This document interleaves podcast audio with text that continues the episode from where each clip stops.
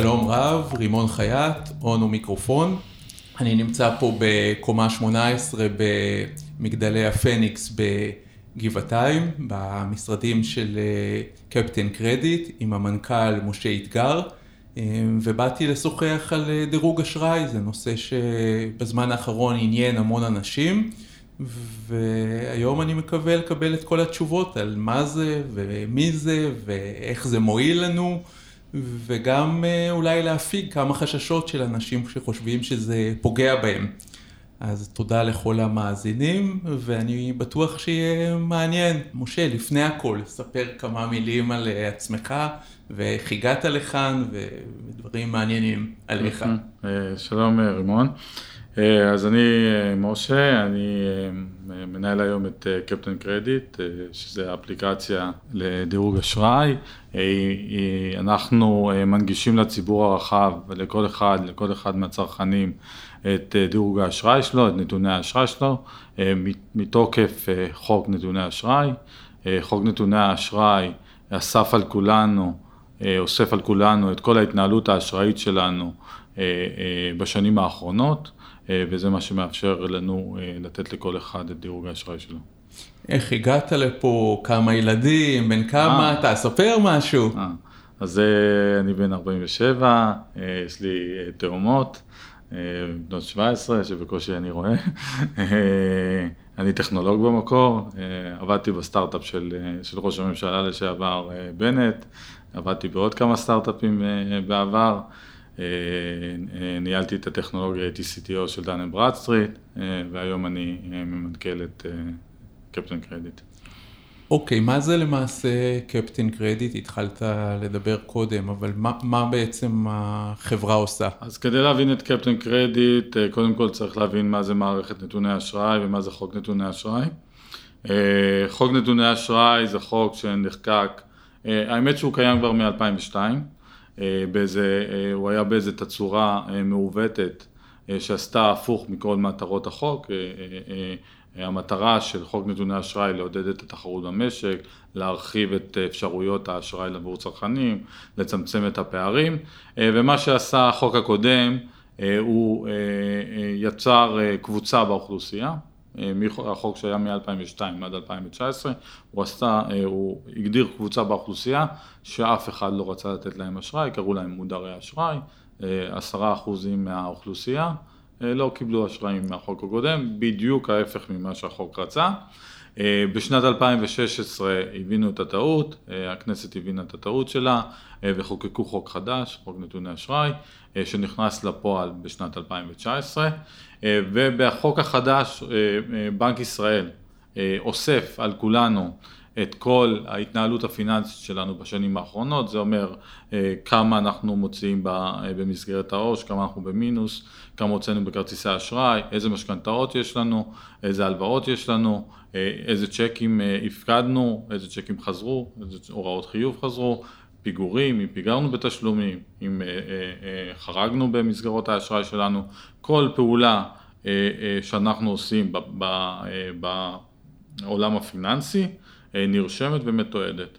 המאגר הזה כבר נאסף, נאסף משנת 2016 והוא כלי היום עבור מצד אחד נותני אשראי שרוצים לתת אשראי לכל אחד מהלקוחות שלהם, הם יכולים לתת אשראי היום לאנשים שהם לא מכירים. עד לפני החוק הזה היו, מי שהיה מכיר אותך זה רק הבנק שלך, יש לו את כל הפעילות הפיננסית שלך, אתה הולך לנותן אשראי אחר או לבנק אחר, הוא לא מכיר אותך, הוא לא מכיר אותך, בנק בסוף מוכר אשראי ומתמחר את האשראי שלו לפי הסיכון, אם הוא לא מכיר אותך, הסיכון שלו, של, שלך עבורו הוא גדול, ואז הוא מתמחר את זה ביוקר או לא יכול לתמחר את זה, מה שמאפשר חוק נתוני אשראי אה, זה שגם נותני אשראי שלא מכירים אותך יכולים לקבל מידע אודותיך אם אתה מסכים אה, אה, למסור להם את המידע אודותיך כדי שהם יוכלו לבחון אם לתת לך אשראי ולנהל את הסיכונים שלהם. אז למעשה התועלת הגדולה, כמו שאני מבין את זה, זה שהמידע הכלכלי עליך גם החיובי וגם השלילי, דרך אגב, בניגוד לעבר, הזכרת mm-hmm. את העשרה אחוז המודרים, זה בעצם כי אספו רק נתונים שליליים, נכון. והיום אוספים גם נתונים חיוביים וגם נתונים שליליים. לא, ובעבר ההבדל הנוסף הוא שעבר היו אוספים רק על השליליים, והיום אוספים על 100% מהאוכלוסייה. כן. אז אם היית, היית בקבוצה של אלו שאוספים עליהם, היית, אה, נקרא לזה מושחר. אה, ואם היית בקבוצה אחרת לא היו יודעים עליך כלום, שזה 90% מהאוכלוסייה. ואז כשלא יודעים עליך כלום, תמיד יש אחד שכן יודע עליך הכל, שזה אותו בנק שאתה מנהל את החשבון שלך, ולמעשה היה פער מאוד גדול, הבנק שלך אתה יכול היה לתת לך הלוואות בתנאים טובים, וכל האחרים או שלא יכלו לתת לך אשראי בכלל, או שיכלו לתת לך אשראי במחיר מאוד מאוד גבוה, כיאה למישהו שלא יודעים איך להתעסק איתו. בדיוק. וכיום למעשה מה שאתה מתאר זה סביבה שבה כל אחד שאתה רוצה להתקשר איתו בעסקת אשראי יודע לא עליך יודע. הוא כמעט... לא יודע עליך כלום, הוא יודע עליך רק אם אתה מסכים. כן. שהוא יקבל את המידע עליך. נכון, אתה מאשר לו לקבל את הדוח נתוני אשראי שלך, זה לא משהו שהוא יכול לעשות אה, בעצמו, ומרגע שאישרת, אז גם לא ברמה של הבנק שלך, כי זה שלוש או חמש שנים, תלוי בעניין, אבל לא עשרים שנה, אבל כמו הבנק שלך, בהנחה שכמו הרבה אנשים, מי שנתן לך כרטיס חינם למשין, אתה משאיר, נשאר איתו עד המוות, או טיסלאם, תלוי בגיל, אה, אבל יש פה באמת אה, אפשרויות נוספות.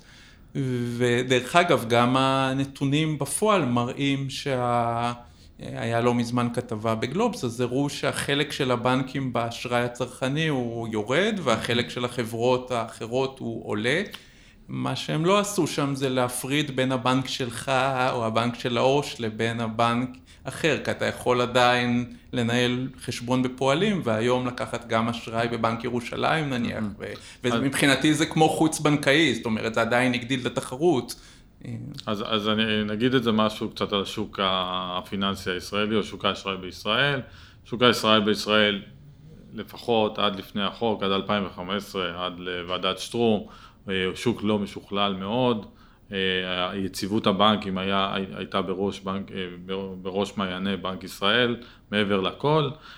מ-2015 אה, מוועדת שטרום שעשתה אה, כמה שינויים, מהפרדת כרטיסי אשראי מהבנקים, מחוק נתוני אשראי, חוק בנקאות פתוחה, אה, באמת הרגולטור דוחף לשינויים במערכת הפיננסית, בהרחבת התחרות, בהרחבת השחקנים. אנחנו רואים, כמו שאמרת, שחלק מהאשראי במשק מתחיל לעבור מהבנקים חוץ בנקאיים, למוסדיים. השינויים שדחפו הרגולטורים אה, גרמו באמת, גורמים, היום רואים שיש אה, שינויים בשוק הפיננסי אה, וזה מעודד את התחרות, מאפשר שחקנים חדשים בתחום הזה. כן, ואני יכול להגיד מה, מהצד שלי, שהרבה פעמים כשמדברים על אשראי, אז מדברים גם על דברים שהם אה, לא מובנים מעליהם לאנשים. זאת אומרת, אם נגיד יש לי דירה שעולה שני מיליון שקל ואני נותן למישהו להתגורר בה תמורת שכר דירה, אז זה מאוד דומה להלוואה של שני מיליון שקל שעליה הוא משלם אה, ריבית.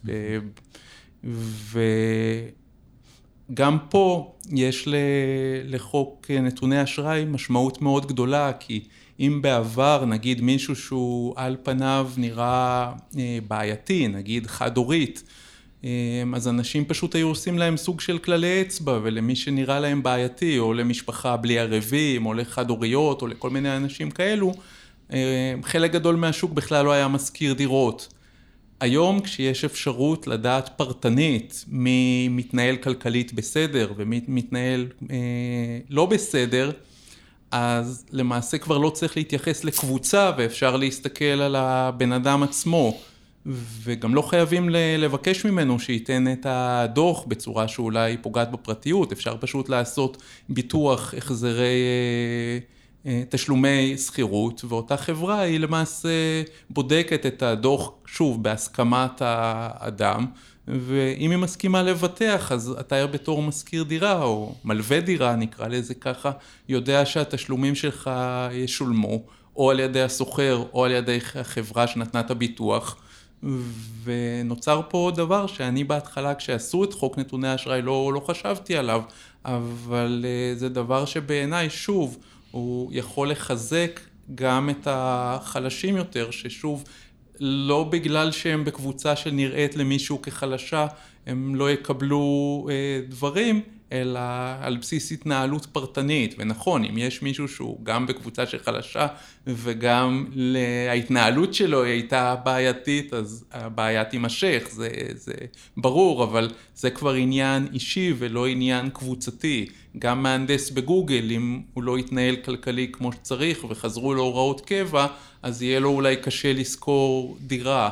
אבל אה, זה, זה דבר שהוא בסדר, גם המשכיר הוא מישהו שאמור לקבל את התשלומים במועדם, וגם המלווה הוא מישהו שאנחנו בסוף רוצים שיקבל תשלומים במועדם, אחרת הוא יהיה לו קשה להלוות לבא בתור. אני אגיד משהו על אה, זה. חוק נתוני אשראי נועד אה, חוקית לנותני אשראי, מי שנותן אשראי.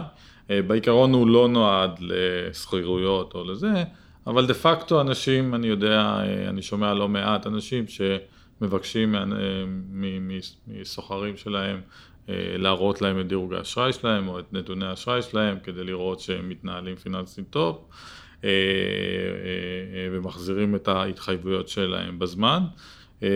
חוקית הוא נועד לנותני אשראי. כן. אה, אבל אה, בסדר, המציאות לפעמים חזקה. ו... גם, חוץ מזה שאותה חברה שעושה ביטוח, אז היא סוג של נותנת אשראי, נכון. ודבר הנוסף, אני מיופה כוח בתמורה, אז אני יודע מתי מותר להוציא על מישהו דוח, אז למשל עסק שמקבל חמישה צ'קים דחויים, זה כבר כאילו הוא נתן אשראי, אה. אז קל וחומר לדעתי עם מזכיר שקיבל 12 צ'קים דחויים. אוקיי, קל וחומר. אשראי. אה, אה, מתן אשראי הוא גם, הוא גם כחלק מאשראי במהלך עיסוק, שאם נניח אה, נתתי לך רכב או לא יודע, מקרר ושילמת לי בתשלומים, אז זה גם מתן אשראי עבור שירות או מוצר, שזה נחשב כחלק מהאפשרויות בחוק. אני, אני אגיד מילה על, על דירוג אשראי.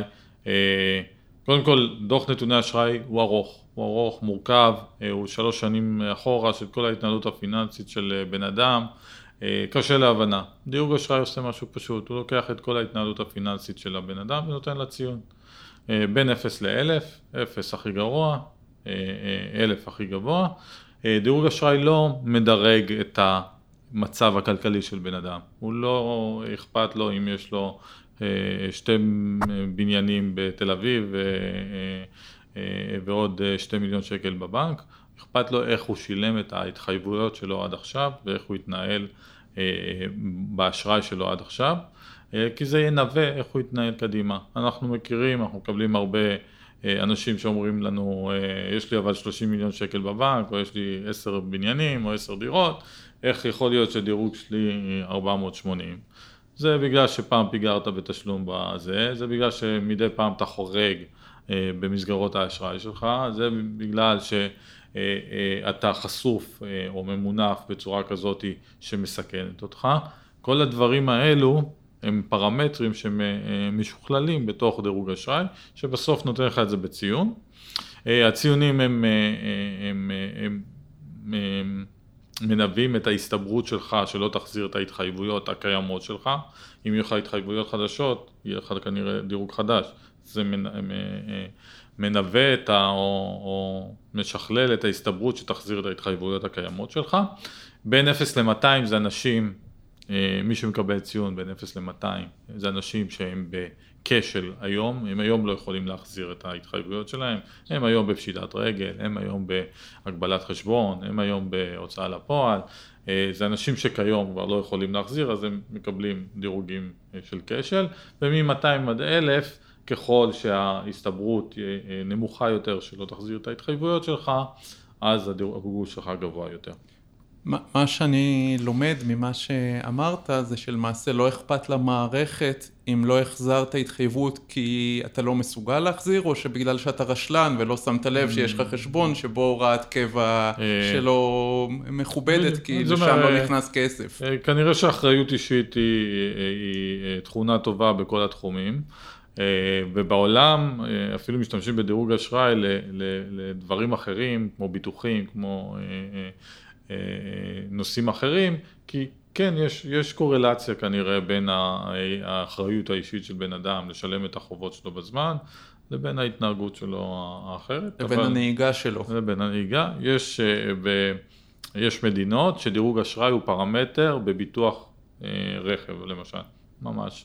אה, יש מדינות שהוא גם בביטוחים אחרים, אז, אז כן, התנהלות פיננסית כנראה גם היא, היא, היא, היא, יש לה קורלציה לעולמות אחרים.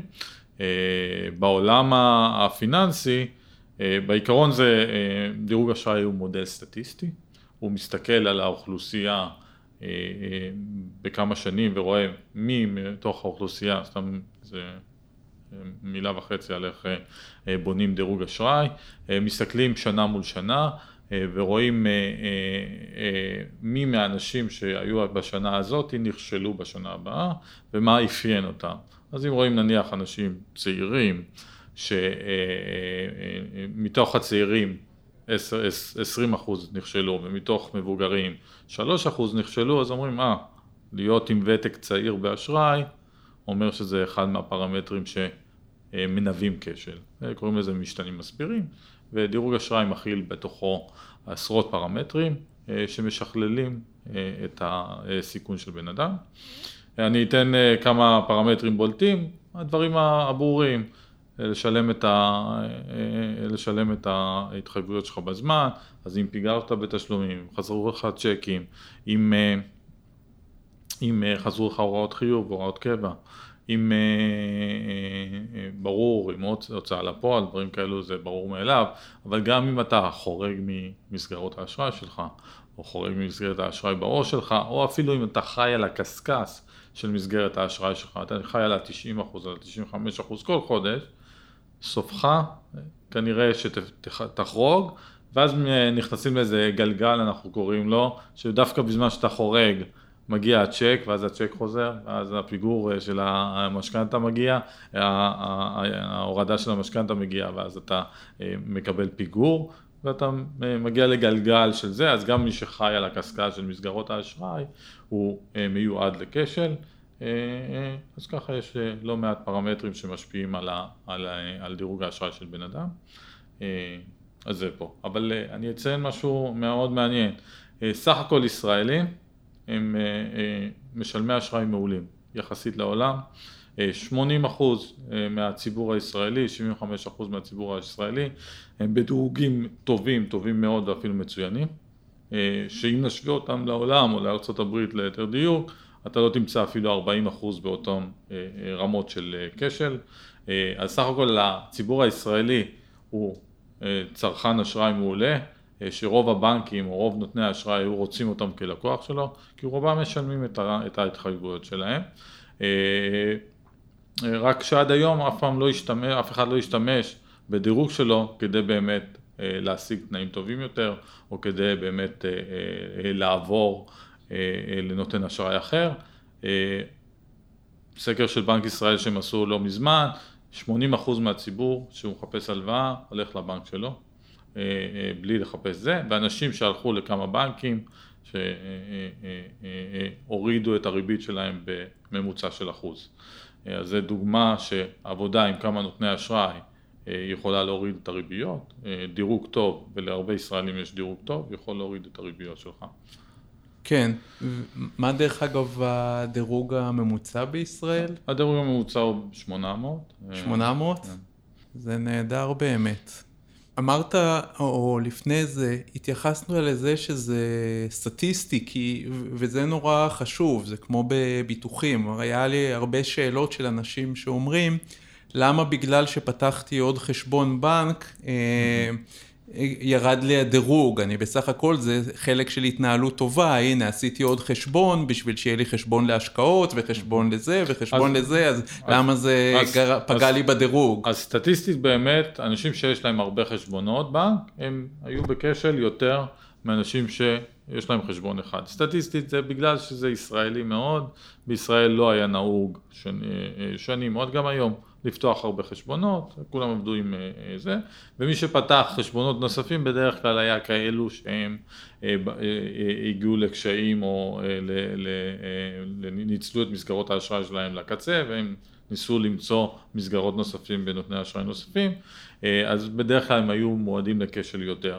אבל אני אגיד משהו כזה והוא משהו מאוד חשוב. למרות שזה מוריד, זה, זה פרמטר שסך הכל ההשפעה שלו היא שולית, אנחנו ממליצים לאנשים להתנהל עם מספר חשבונות בנק, אנחנו מעדיפים שאנשים, כי לזה שאתה חי על הקשקש של המסגרת, יש משמעות הרבה הרבה יותר חמורה מזה שיש לך שתיים או שלוש אה, חשבונות בנק, אנחנו מעדיפים שאנשים ישתמשו עם שתיים, שלושה, ארבעה חשבונות בנק ובכל אחד ינצלו 20 אחוז, מאשר עם מסגרת אחת וינצלו בה 95 אחוזים, ומדי פעם יחרגו, ומדי פעם יבוא הצ'ק החוזר, עדיף שהם, אה, אה, אה, זה לא יגדיל את ההוצאות, זה שיש לך הרבה מסגרות, אבל, אבל, אבל זה עדיף מאוד, גם פיננסית וגם ברמת הדירוג. כן, וצריך לזכור, זה בסוף לא אמור להגיד על כל איש ואיש מה הסיכוי שהוא לא יפרע את התחייבויותיו, אלא זה כמו שאמרת, מודל סטטיסטי, נגיד בביטוחי רכב, בעלי רכב אדום ישלמו יותר. עכשיו, אדם יכול להגיד מה הקשר בין הטעם שלי בצבעים לבין הסיכוי שאני אעשה תאונה, אבל סטטיסטית ראו שאנשים ברכבים אדומים נוסעים בצורה שונה ועושים יותר תאונות, אז זה נכנס בתור קריטריון. אה, אבל, אבל מה שאפשר ללמוד בזה זה שככל שיותר ישראלים יחזיקו יותר חשב... כמה חשבונות בנק, אז לאט לאט זה תשת... אה, אה, שיקול שכבר לא ינבא כלום והוא ירד. בדיוק, המודל מתוקף באופן קבוע, כל רבעון אנחנו בונים אותו מחדש לפי נתוני בנק ישראל שמתעדכנים. אה, ו, אה, אה, ואז גם פרמטרים עוזבים, מתווספים, משתנים, הקטגוריות משתנות, המשקלים שלהם משתנים, סתם כן, מילה כי, על פיתוח. כי זה בדיוק גם שאלה שעלתה הרבה מהקהילה שלי לגבי למה הקריטריונים לא שקופים, למה המשקלים שלהם לא אז, שקופים אז, ודברים אז אנחנו, מהסוג הזה. אז, אז, אז, אז הנה פה נגיע לקפטן קרדיט. אז צד אחד אמרתי, דירוג אשראי, מערכת נתוני אשראי, כלי עבור נותני אשראי, בשביל לדעת איך ל, ל, אה, אה, אה, לנהל את הסיכונים מול הלקוחות שלהם. הצד השני זה באמת, בסוף זה המידע שלנו. ואנחנו נותנים כלי, אפליקציית קפטן קרדיט נותנת כלי עבור כל אחד בחינם לקבל את דירוג האשראי שלו, לקבל את ריכוז נתוני האשראי שלו, כמה אפילו, כמה הוא יש לו במינוס וכמה יש לו במשכנתאות או בהלוואות, אה, ואנחנו מסבירים באופן הכי שקוף והכי מלא את כל הפרמטרים שהשפיעו על הדירוג, אפילו אנחנו רושמים באופן, אה, אה, מנסים, יש פה, יש פה מורכבות, אבל מנסים לרשום בשפה ברורה למה זה השפיע וגם את המהותיות, האם זה השפעה שולית, השפעה גדולה, השפעה נמוכה, כל מי שמשתמש באפליקציה יכול לראות קודם כל את הדירוג שלו, בנוסף כל פעם שהדירוג יתעדכן, יקבל איזה נוטיפיקציה, הוא ידע שהוא יתעדכן, אה, וכל פעם הוא יראה את הסיבות שגרמו לדירוג שלו, והוא יוכל לפעול כדי לשפר את הדירוג שלו. עכשיו תשאל למה צריך לשפר את הדירוג. אה, כי בסוף אה, דירוג הזה יקבע את ה... האם תקבלו אשראי, תקבלו הלוואה, ובאיזה ריבית תקבלו אותה. אנשים בין 500 אה, עם ציון נמוך של 500-400 לעומת אנשים שב-800-900 הפרשי הריבית יכולים להגיע בהלוואה ל-4-5 אם לא יותר או שלא תקבל הלוואה ותקבל הלוואה בריבית נמוכה ובמשכנתות זה בחצי אחוזים, אבל גם הבדלים שהם משמעותיים מאוד. כן, חצי אה, אחוז על מיליון זה הרבה יותר אה, משלושה אחוז על אה, מאה אלף. כן, אז, אז זה משפיע מאוד. דירוג אשראי הוא פרמטר היום מהותי בכל נותן אשראי, בכל בנק, בכל חברת כרטיסי אשראי או בכל חברת אשראי חוץ בנקאי. פרמטר מהותי, השימוש בנתוני אשראי, אנחנו רואים אותו הולך וגובר, אין היום כמעט עסקת אשראי במשק הישראלי שלא אה, בוחנים בה את נתוני האשראי שלך, את הדירוג האשראי שלך, כדי לתת לך את האשראי.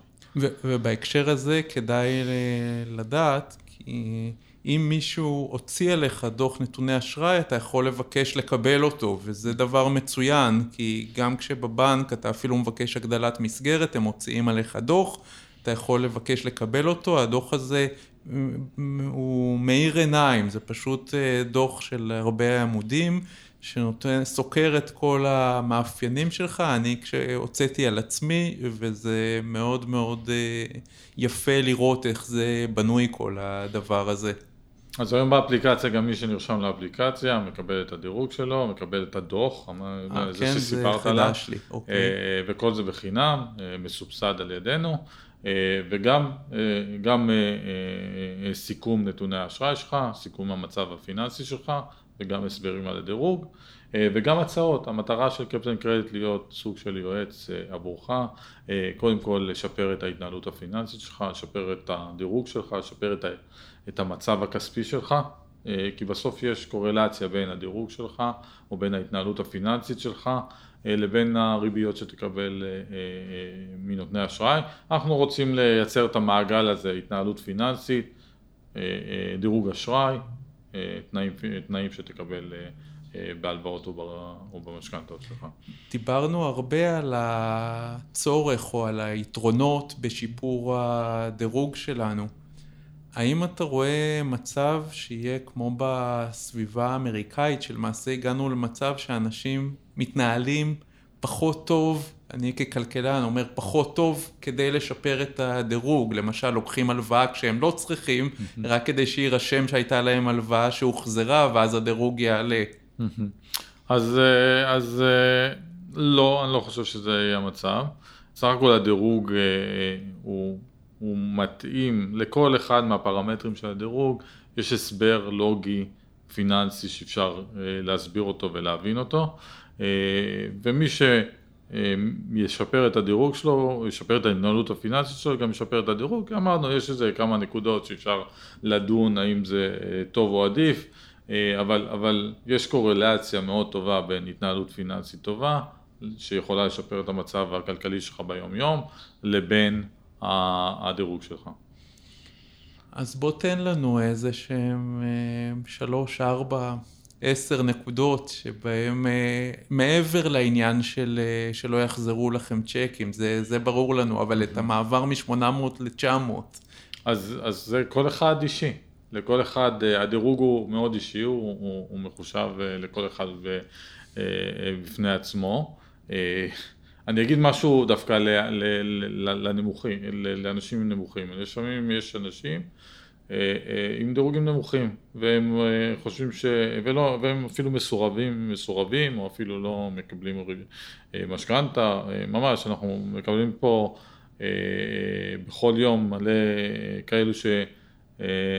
אה, מצד אחד אה, נניח הם אה, זכו במחיר למשתכן ורוצים זה ושמחים כל כך, מצד שני פתאום לא מקבלים משכנתה. אז וחרב עולמם בדיוק ברגע שדווקא היה בצורה אירונית לרגע שהם זכו בהגרלה. ואנחנו אומרים את זה ככה, הדירוג מאוד מושפע מהתקופה האחרונה שלך, מהחצי שנה האחרונה, מהשנה, וככל שהאירועים השליליים רחוקים, שנה אחורה, שנתיים אחורה אה, ויותר, הם משפיעים פחות עליך, הם משפיעים פחות על הדירוג. אז זה אומר שאם אתה משפר את ההתנהלות הפיננסית שלך בחצי שנה האחרונה, אתה כבר יכול לעלות ב-200-300 נקודות. אם אתה משפר אותו אה, קצת יותר, אתה יכול לעלות אפילו, זה אני, אני מכיר אנשים שעלו מ-400 ל-900 בפחות מחצי שנה או בחצי שנה. אה, אז אה, שיפור ההתנהלות הפיננסית שלך, אה, לא לנצל את מסגרות האשראי שלך, גם ניצול שלו, זה עד, עד 15-25 אחוז, זה, זה, זה משהו שהוא לא מסוכן, אבל ככל שמנצלים יותר, יותר משפיע עלינו. סתם פרמטר, זה שיש לך כרטיס אשראי זה, זה פרמטר חיובי. אנשים שיש להם כרטיסי אשראי קודם כל יש איזה מישהו שבוחן אותו באופן קבוע ונתן לו אשראי, זה כבר, זה אחד הסיבות, אבל אה, אנשים שיש להם אה, אה, כרטיס אשראי הם פחות מסוכנים, אנשים שאין להם, אנשים שיש להם משכנתה גם פחות מסוכנים, אנשים שאין להם. ש, שזה כאילו הפוך מהאינטואיציה, שיש לי משכנתה אז אני פחות מסוכן. אבל סטטיסטית. אז אני אומר, באמת, אבל הכלל, כלל מספר אחד, תעמדו בהתחייבויות שלכם. ותשתדלו לא, לא להשתמש במסגרות האשראי אם לא צריך, אה, ולא, אה, אה, ובטוח לא לחרוג מהם ולא, זה, הפרמטרים הגדולים זה באמת הצ'קים החוזרים, ההוראות חיוב, החריגות, הפיגורים, זה, זה, זה פרמטרים שמשפיעים באופן מהותי על הדירוג, כי נכשלת ב- בלעמוד בהתחייבויות שלך. יש לכם אה, הליך של תיקון או של אפשרות לבקשת תיקון? אני יודע שאפשר לפנות לבנק ישראל במידה ויש טעות בנתונים, אבל יכול להיות מצב שאתם, שמישהו יערער על הדירוג שנתתם? יש לכם איזשהו אומר, פניות אה, מהסוג אה, הזה? אפשר לערער, אה, על, על הדירוג יש בחוק אפשרות אה, אה, לערער, אבל, אבל בדרך כלל הערעור הוא באמת על הנתונים ולא על הדירוג, אה, על, הנת, על נתוני האשראי. אה, סך הכל אה, מדובר פה במאגר גדול, ענק, עם מיליוני אנשים שנמצאים בו במידע זה. המאגר הוא, היום הוא מאגר שאפשר להגיד שהוא מאוד איכותי, הוא ברמת דיוק טובה, הוא השתפר מאוד בשנים האחרונות מאז שהוא עלה. אה, בדרך כלל התיקונים הם לזה, כדאי באמת לאנשים שהדירוג שלהם זה לבחון את נתוני האשראי שלהם, האם יש דיווח שגוי אה, או, או איזה, איזה דיווח שהוא לא נכון, ויש פה, יש כמה אפשרויות לפנות לתיקון מידע, אם זה אה, מול בנק ישראל, באתר בנק ישראל, ואם זה מול נותן האשראי הספציפי שיש שם מידע שגוי. אז אנחנו בקפטן קרדיט, אנחנו באמת רוצים להיות עבור הצרכנים אה, כלי אה, אה, פיננסי כדי שיעזור להם להתנהל פיננסי טוב יותר.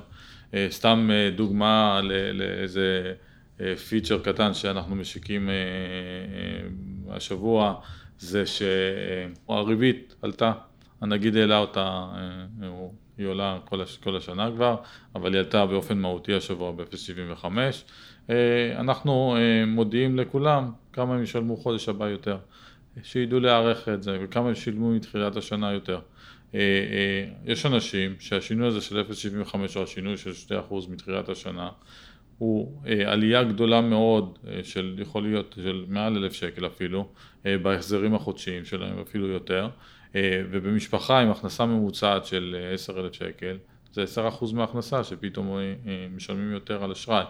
אה, אז אנחנו מיידעים את האנשים על השינוי אה, אה, בריבית ועל ההשפעה הספציפית עבורם ושהם יערכו על זה ולאט לאט זה אנחנו ניתן יותר ויותר כלים, פיצ'רים ותבונות ברמה האישית, פרסונלית ככה שאנשים יוכלו להתנהל טוב יותר וגם הצעות איך לשפר את ההתנהלות הקיימת, למשל אנחנו בוחנים את ההתנהלות שלך אה, בשנים האחרונות, אם אתה חי על המינוס, אז אה, אולי נמצא לך פתרון אחר, אה, אם אתה, יש לך הרבה הלוואות וסך הכל ההחזר החודשי שלך יחסית להכנסה הוא גבוה, זה, זה פרמטר מהותי בהתנהלות פיננסית, שסך הכל ההחזרים שלך לא יהיו גבוהים ב-30-40% אחוז מההכנסה שלך, כי אחרי זה אתה לא, מתחיל את החודש על הקשקש, אז גם פה אנחנו מחפשים לך פתרונות פיננסיים אחרים, אם זה הלוואה מאחדת, אם זה אה, משכנתה מדרגה שנייה, כל אחד ואנחנו מוצאים לו את הפתרונות האחרים, גם על אשראי קיים שלו וגם אם הוא מחפש אשראי חדש, אנחנו נציע לו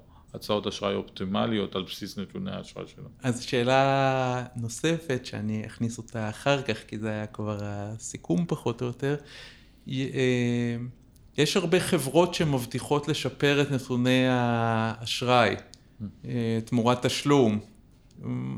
מה תוכל לומר על החברות אומר, האלו? אה, שם, שמוס, שמי שמשתמש בהם עושה לעצמו נזק נורא. אין קסמים בדירוג אשראי. הדרך היחידה לשפר באופן נכון את דירוג האשראי הוא על ידי שיפור ההתנהלות הפיננסית שלך. החברות האלו מצאו איזה לקונה בחוק שמאפשרת לבן אדם למחוק את עצמו מהמאגר ולחזור מהמאגר, ואז כאילו הלקונה בחוק לא מחזירה את המידע שאתה חוזר אחרי שמחקת את המידע. אה, אבל אה, היום נותני אשראי יודעים לזהות את הפעולה הזאת אה, והם מענישים אנשים כאלו שמוחקים את המידע הרבה יותר מכאלו שהדירוג שלהם נמוך. הם מעדיפים לדעת שהדירוג שלך 450 וזה הדירוג ולא זה, מאשר שמחקת, הם מזהים את זה, הם יודעים לזהות את זה כבר, ומאשר מחקת את הנתונים, ופה הם מעדיפים לא להתייחס, להתעסק איתך בכלל, מאשר מישהו שהם יודעים שזה מצבו, ויכולים לנהל את הסיכון הזה. אה, אה, אנשים שמוחקים את המידע שלהם עושים לעצמם נזק נורא אה, לתקופה ארוכה, כי עד שהם לא מייצרים לעצמם שוב היסטוריית אשראי והמחיקה הזאת היא נעלמת מההיסטוריה שלהם, הם לא יצליחו לקבל אשראי במשק, מאוד ממליץ לא להשתמש בשיטה הזאת. אין קסמים, הדרך היחידה, אני חוזר על זה כבר כמה פעמים, לשפר את ההתנהלות הפיננסית, לעמוד בהתחייבויות, לשלם את ההלוואות, לשלם את ה... אה, משכנתה, לא, אה, יש לך צ'ק, תדע שאתה יכול אה, לעמוד, לעמוד בו, יש לך הוראת קבע, היא יורדת כל זמן בחודש, זה לא הפתעה, תדע שיש כסף בחשבון, או זה, לא לנצל את מסגרות האשראי, אני חוזר על עצמי, אבל זה, זה הבסיס להתנהלות פיננסית נכונה. אז תדעו, אם אתם... רואים בגוגל חברה כזאת שמוחקת אה, אורות אדומים, מוחקת BDI, למרות שאנחנו עכשיו לא BDI, אבל ככה זה מופיע הרבה פעמים, מוחקת, מוחקת, מוחקת. גם שילמתם כסף על משהו שבאתר בנק ישראל אפשר לעשות בעשר שניות בערך, בכמה קליקים, וגם בסוף, אם המטרה הייתה שתקבלו הלוואה, אז הקטנתם משמעותית את הסיכוי שלכם לקבל הלוואה למשך איזה שלוש שנים עד שיצברו נתונים אה, מחדש, אז אל תעשו את זה. תורידו קפטן קרדיט. כן, אה, נכון, אז אה, תורידו, אצלי על הטלפון זה נמצא. כשעמדתי לפני כמה חודשים, למעשה לקחתי משכנתה, לקחתי שתי משכנתאות, גם על בית קיים וגם על בית שאנחנו בונים. ואני בעל חברה בעם, אז יש, אה, לא היה לי, ובעל, גם בעל משכנתאות וגם בעל שכירויות שאני מקבל, אז היה לי אישית אי בהירות בהבנה איך הבנק רואה אותי, וכשאתה מוריד את האפליקציה הזאת ואתה יודע למעשה מה הבנקאי שמולך יראה, אז זה גם נותן אה, שקט נפשי, וזה גם נותן עוד כלי במשא ומתן, שאתה רואה ש...